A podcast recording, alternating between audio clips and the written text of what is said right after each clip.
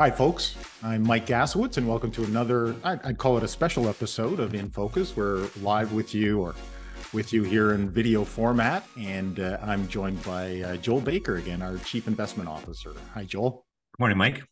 Great to have you here. Um, folks, you may recall uh, a few weeks back, we had a great conversation with uh, Candace Fitch, and uh, we were talking about bonds versus GICs. And Candace did a great job in terms of articulating the differences and also articulating what we were seeing in the bond market today.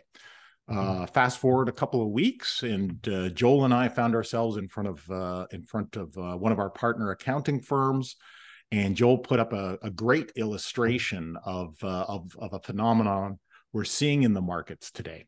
And uh, and then after that session, after great feedback, Joel and I stared at each other and said, "This would be great for clients to see." And so that's what we're going to do today um, Joel was is is basically gonna gonna step through uh, again what we're seeing in the bond market and how we can leverage that into your portfolio. So, Joel, why don't I turn it over to you? Why don't you uh, uh, chat about uh, what we're talking yeah. about here. Yeah, thank you, Mike, and thanks for the opportunity today. So, so yeah, it, it, just to back up one step, we are really seeing a very volatile and active bond market, and it really boils down to interest rates going up and the central bankers sort of aggressively raising rates and all of that to sort of fight inflation. And at the end of the day, no one really seems to know where our interest rate policy should be so they're sitting on the sidelines. It really is that simple. So, so to your point, I, I, have a visual here that I'll call up, Mike. I think it's easier to sort of show you than to talk Absolutely. to it. So that's what we'll do here right now. So. Right.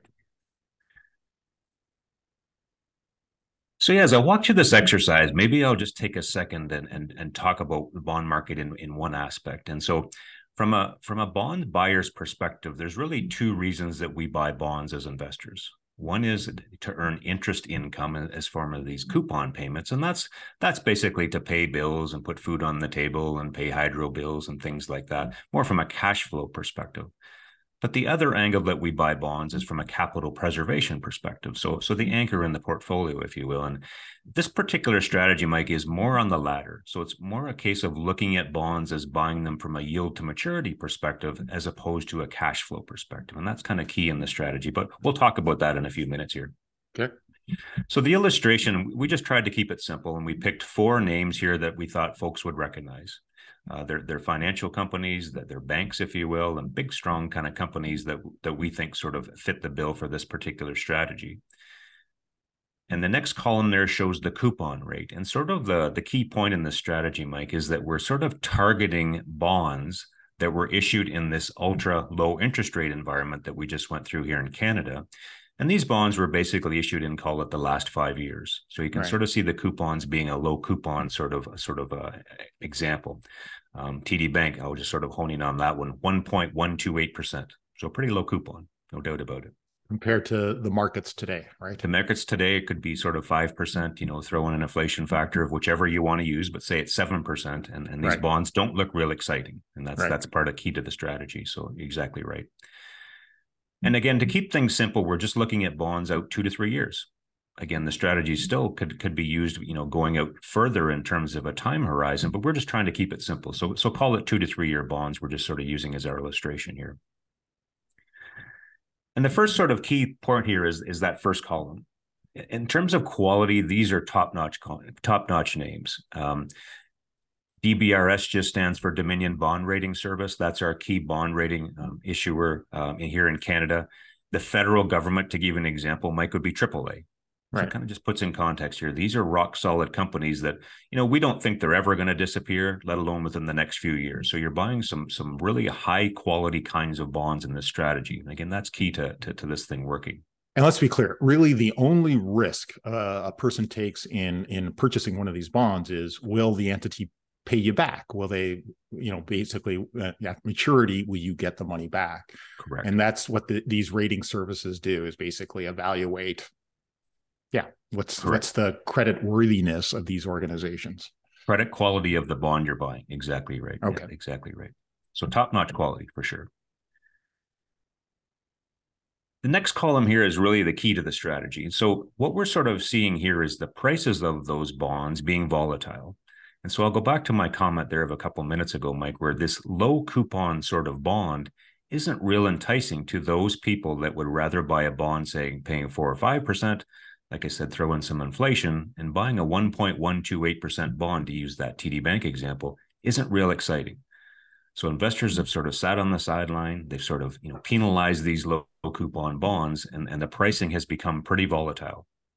And again to put that in perspective usually we don't see that sort of volatility in prices of these quality of bonds Usually we see it in names like a, you know, a Bombardier or a Stelco or, or an Air Canada. And, and not that those names are, are bad names or bad companies, but they're very cyclical companies. And that's usually where we see the volatility.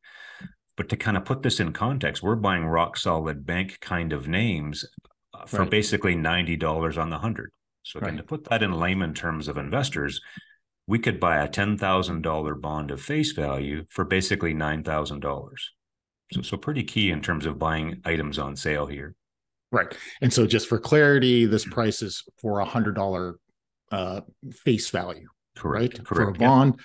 And again, for people to understand, this is, you know, there is a, a, a market. Bonds are liquid. You can mm-hmm. trade them. It's a, either a desk or a market. You you know the term better than I do. And mm-hmm. so if you have one of these bonds that has a poor coupon rate, this is this is what it would be going for out on the market. And by the way this is also what would be reflected if you held one of these bonds on your statement we would reflect that market value. Correct. And mm-hmm. and that you know back to candace's conversation that can cause some concern obviously on the parts of of clients but it's important to understand that's only the market value if you sold it today if you hold it to maturity, you're going to get back the hundred or the thousand dollars, the the the uh, the the face value of the bond. Yeah, that's well said, Mike, for sure. Yeah, that's a key point in this strategy as well. So, and if a client buys, and I'll just use a ten thousand dollar uh, number, if they buy a ten thousand dollar face value kind of bond, they're going to get ten thousand dollars back. So, the fact you're buying it today for nine thousand dollars, it's got to start working its way back towards that ten thousand in a relatively short time frame.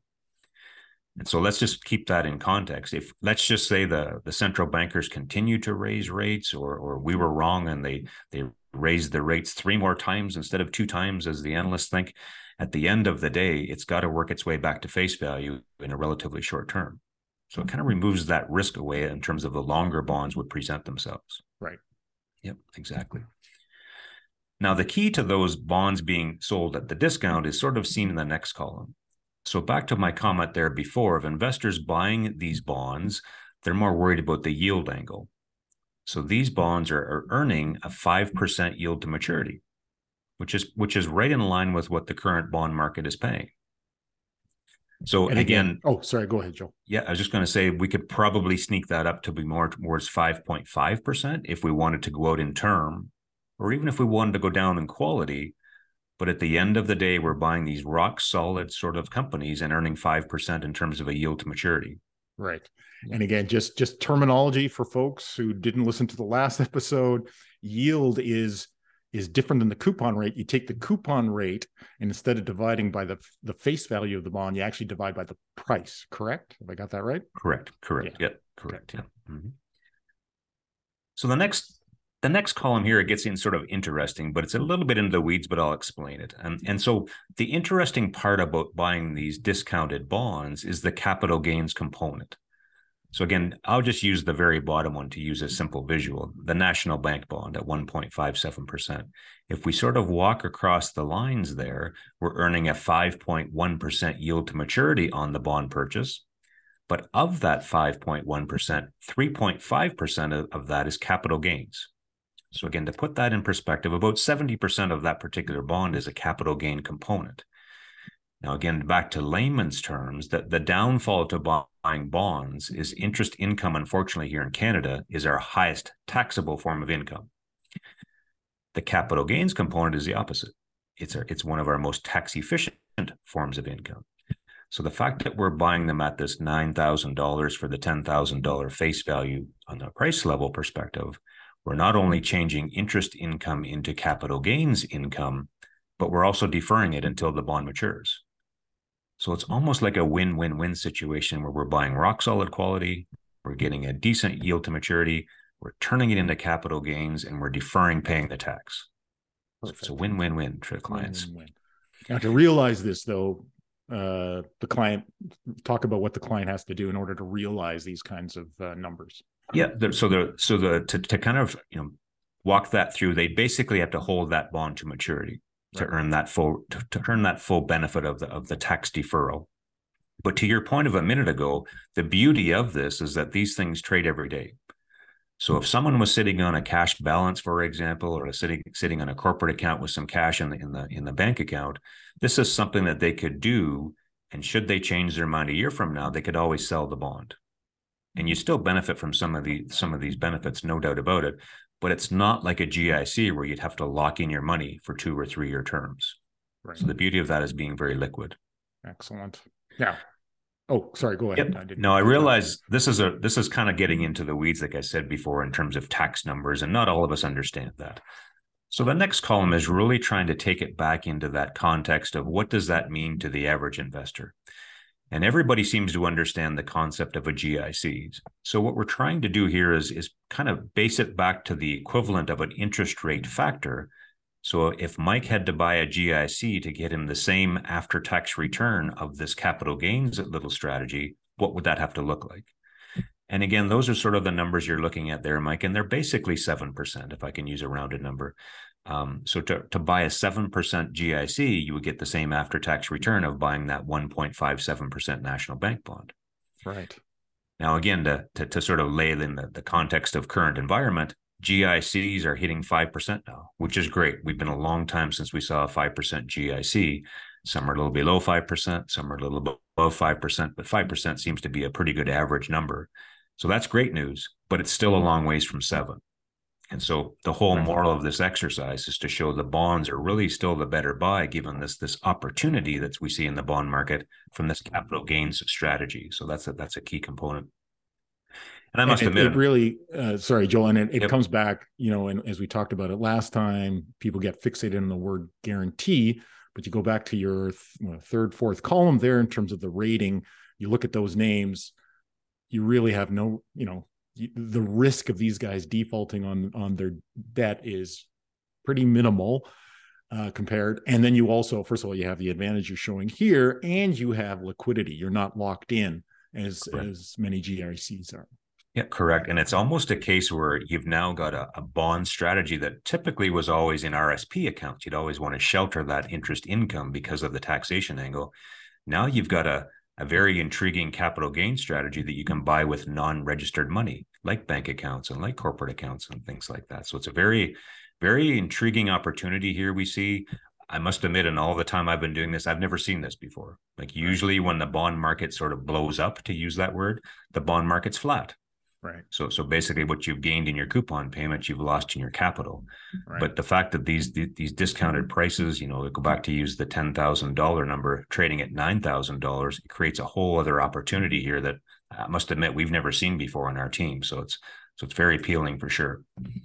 Excellent. This is uh, such a great example. So so clients what do they need to do to take advantage of uh, of this situation yeah just reach out and, and talk to, to both the advisor and your portfolio manager. Like we're, we're doing this all of the time. And so again, it's something that we can implement into the portfolios um, as, as, part of the, the overall strategy for sure. Yeah. Right. So if you already have bonds, this is kind of happening as we speak, as, as, as, as those bonds come to maturity. If you have cash sitting on the sideline, so to speak, keeping your powder dry is the mm-hmm. terminology. Mm-hmm. Great opportunity here again. And if you need it, it's liquid. We can. Uh, you may not realize the same advantages we we showed we showed here, but uh, but it's a it's a great opportunity. Mm-hmm. Yeah, and a common question we do get is, you know, how long do we have to do this? And that's that's a, realistic question.